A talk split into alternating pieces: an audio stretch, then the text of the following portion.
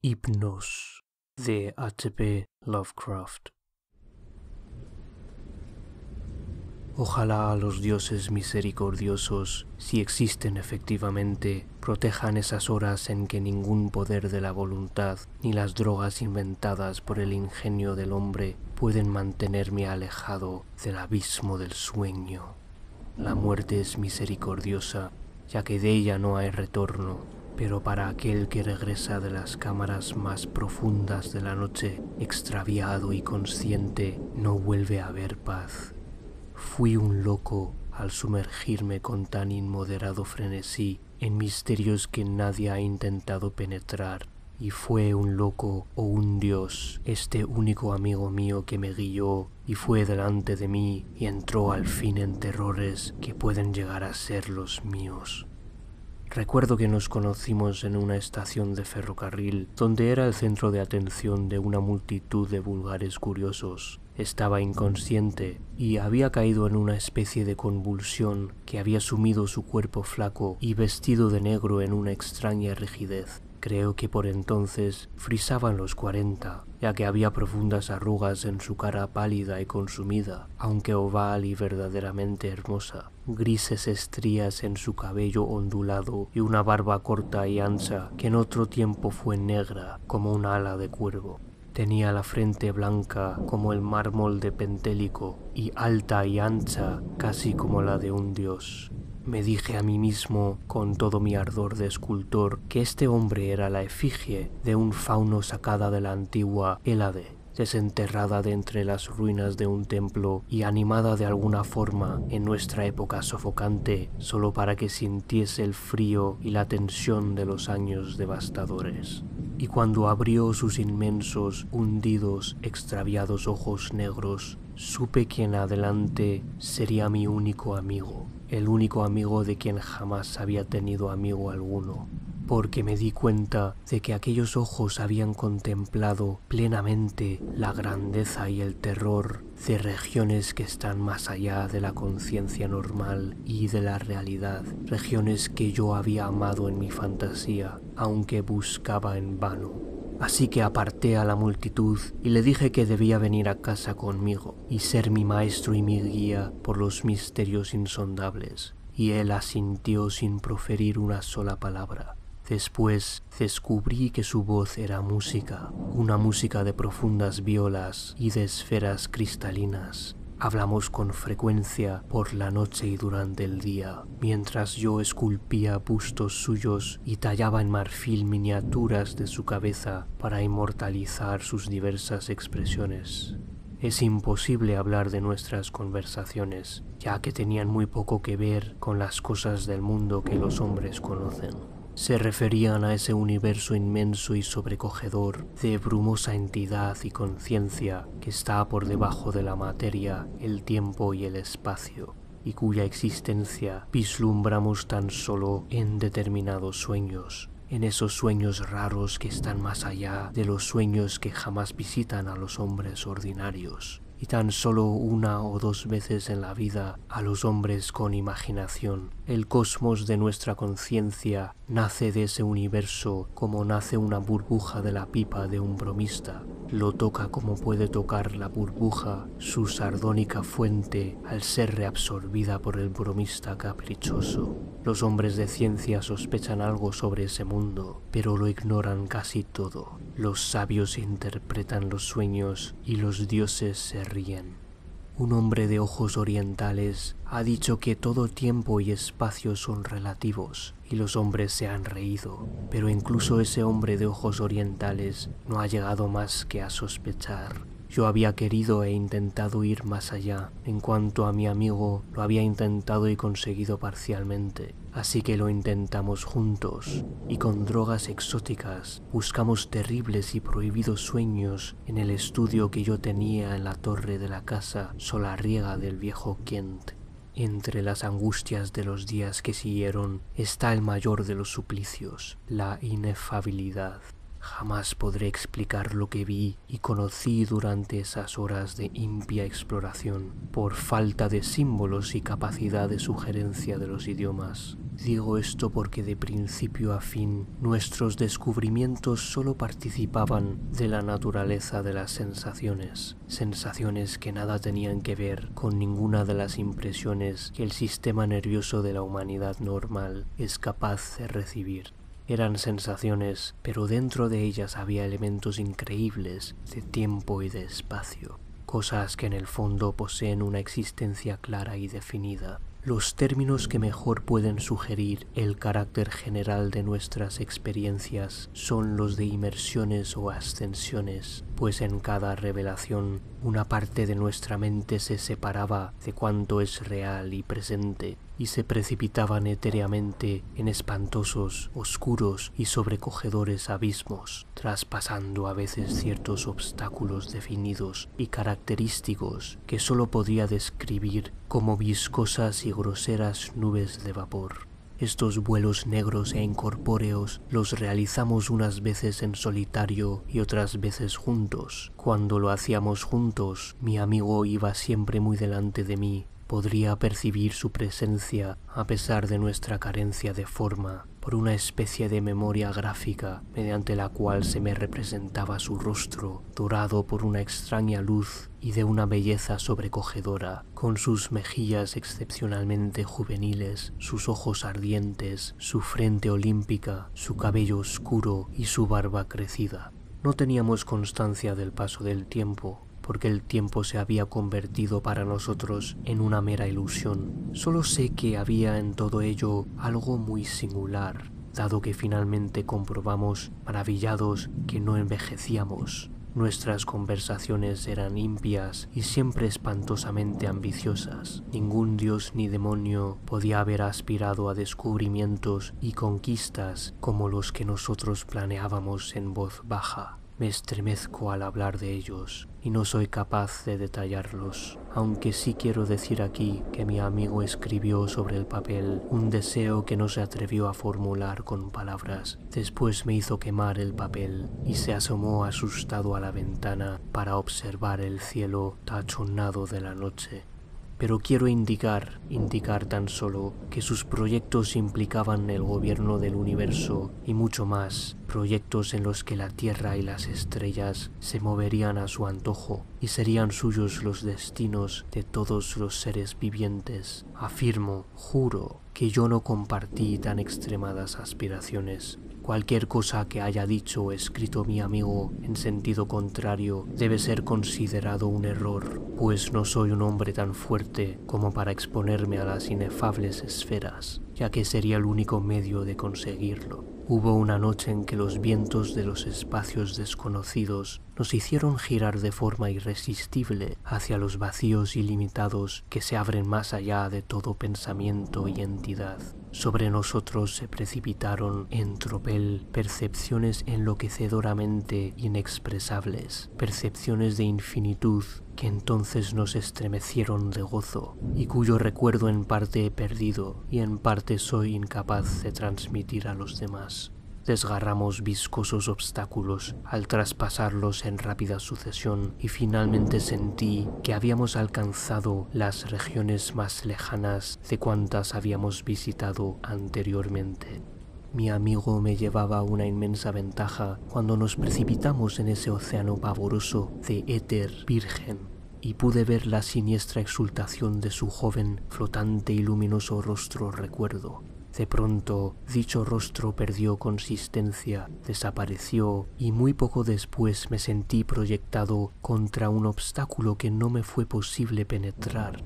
Era como los demás, pero incalculablemente más denso. Parecía una masa húmeda y pegajosa, si es que tales términos pueden aplicarse a cualidades análogas pertenecientes a una esfera no material. Sentí que me había detenido una barrera que mi amigo y guía había logrado traspasar. Tras nuevos esfuerzos, llegué al fin del sueño de la droga y abrí mis ojos físicos para encontrarme en el estudio de la torre, en cuyo rincón opuesto descubrí, recostada, todavía inconsciente, la figura de mi compañero de sueño, pálida e insensatamente hermosa, bajo la luz verde y dorada de la luna que bañaba sus marmóreas facciones. Luego, tras un corto intervalo, la figura del rincón se agitó y pido al cielo que no me permita ver ni oír otra escena como la que se desarrolló delante de mí. No puedo decir cómo gritaba, ni qué visiones de infiernos inexplorados brillaron durante un segundo en sus ojos negros, locos de terror. Solo sé decir que me desvanecí y que no me recobré hasta que él me sacudió frenéticamente para que alguien le ayudase a conjurar el horror y la desolación. Este fue el fin de nuestras incursiones voluntarias en las cavernas del sueño. Sobrecogido, tembloroso, lleno de presagios por cruzar la barrera, mi amigo consideró aconsejable que no nos adentráramos nunca más en esas regiones. No se atrevió a contarme lo que había visto, pero dijo juiciosamente que debíamos dormir lo menos posible, aun cuando necesitáramos tomar alguna droga para mantenernos despiertos. El terror inexpresable en que me sumía cada vez que perdía la conciencia me hizo comprender muy pronto que tenía razón. Después de cada breve e inevitable periodo de sueño me sentía más viejo, mientras que mi amigo envejecía con una rapidez casi asombrosa. Es espantoso ver aparecer las arrugas y volverse blanco el cabello casi a ojos vistas.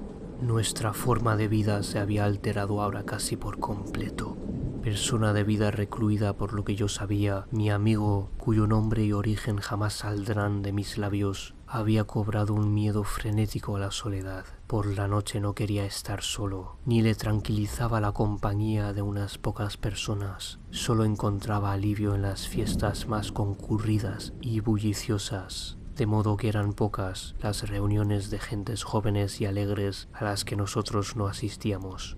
Nuestro aspecto y edad parecían causar en muchas ocasiones un ridículo que a mí me ofendía profundamente, pero que mi amigo consideraba menos malo que la soledad. Especialmente temía encontrarse solo fuera de casa cuando lucían las estrellas, y si no era posible evitarlo, miraba furtivamente el cielo como si le persiguiese alguna monstruosa entidad del firmamento. No siempre miraba en la misma dirección. Según la época, vigilaba un punto distinto. En las noches de primavera miraba hacia el nordeste, durante el verano casi verticalmente, en el otoño hacia el noroeste y en invierno hacia el este, especialmente en las primeras horas de la madrugada. Las noches de mediados de invierno eran para él menos terribles. Solo unos dos años después relacioné sus temores con algo definido, pero entonces empecé a observar que miraba hacia un punto especial de la bóveda celeste, cuya posición en las diferentes épocas correspondía a la dirección de su mirada, punto que correspondía aproximadamente a la constelación Corona Borealis. Ahora teníamos un estudio en Londres, no nos separábamos nunca y hablábamos constantemente de los tiempos en que tratábamos de sondear los misterios del mundo irreal. Las drogas, las disipaciones y el agotamiento nervioso nos habían envejecido y debilitado, y la barba y el pelo cada vez más escaso de mi amigo se habían vuelto completamente blancos. Nuestra capacidad para evitar un sueño prolongado era sorprendente ya que rara vez sucumbíamos más de una hora o dos a esa oscuridad que ahora se había convertido en espantosa amenaza. Entonces llegó un mes de enero cargado de niebla y de lluvia, en que escaseaba nuestro dinero y nos era difícil comprar drogas. Habíamos vendido todas nuestras estatuas y cabezas de marfil y no teníamos recursos para adquirir material nuevo, ni fuerzas para modelar el que nos quedaba. Sufríamos terriblemente y cierta noche mi amigo cayó en un sueño profundo del que no conseguí despertarle. Aún recuerdo la escena, el estudio en una buhardilla oscura y desolada, bajo el alero hostigado por la lluvia, los golpes acompasados de nuestro reloj de pared, el imaginado latido de nuestros relojes encima del tocador, el vaivén de una contraventana en algún lugar remoto de la casa, el rumor lejano de la ciudad, amortiguado por la niebla y el espacio, y, lo peor de todo, la profunda, sosegada y siniestra respiración de mi amigo tendido en la litera, una respiración rítmica que parecía medir los momentos de miedo y de angustia preternaturales de su espíritu mientras bajaba por las esferas prohibidas, infinita y pavorosamente remotas. La tensión de mi vigilancia se volvió opresiva y una sucesión de impresiones y asociaciones se agolparon en mi mente casi desquiciada. Oí que un reloj, no los nuestros, ya que no eran de campana, daba la hora en alguna parte, y mi morbosa imaginación encontró en esto un nuevo punto de partida para ociosas divagaciones, relojes tiempo, espacio infinito. Después mi imaginación volvió a lo local, mientras pensaba que aún ahora, más allá del tejado y la niebla y la lluvia y la atmósfera, la corona borealis se elevaba por el nordeste la corona borealis a la que mi amigo parecía temer y cuyo semicírculo de estrellas titilantes resplandecía sin duda a través de inconmensurables abismos de éter.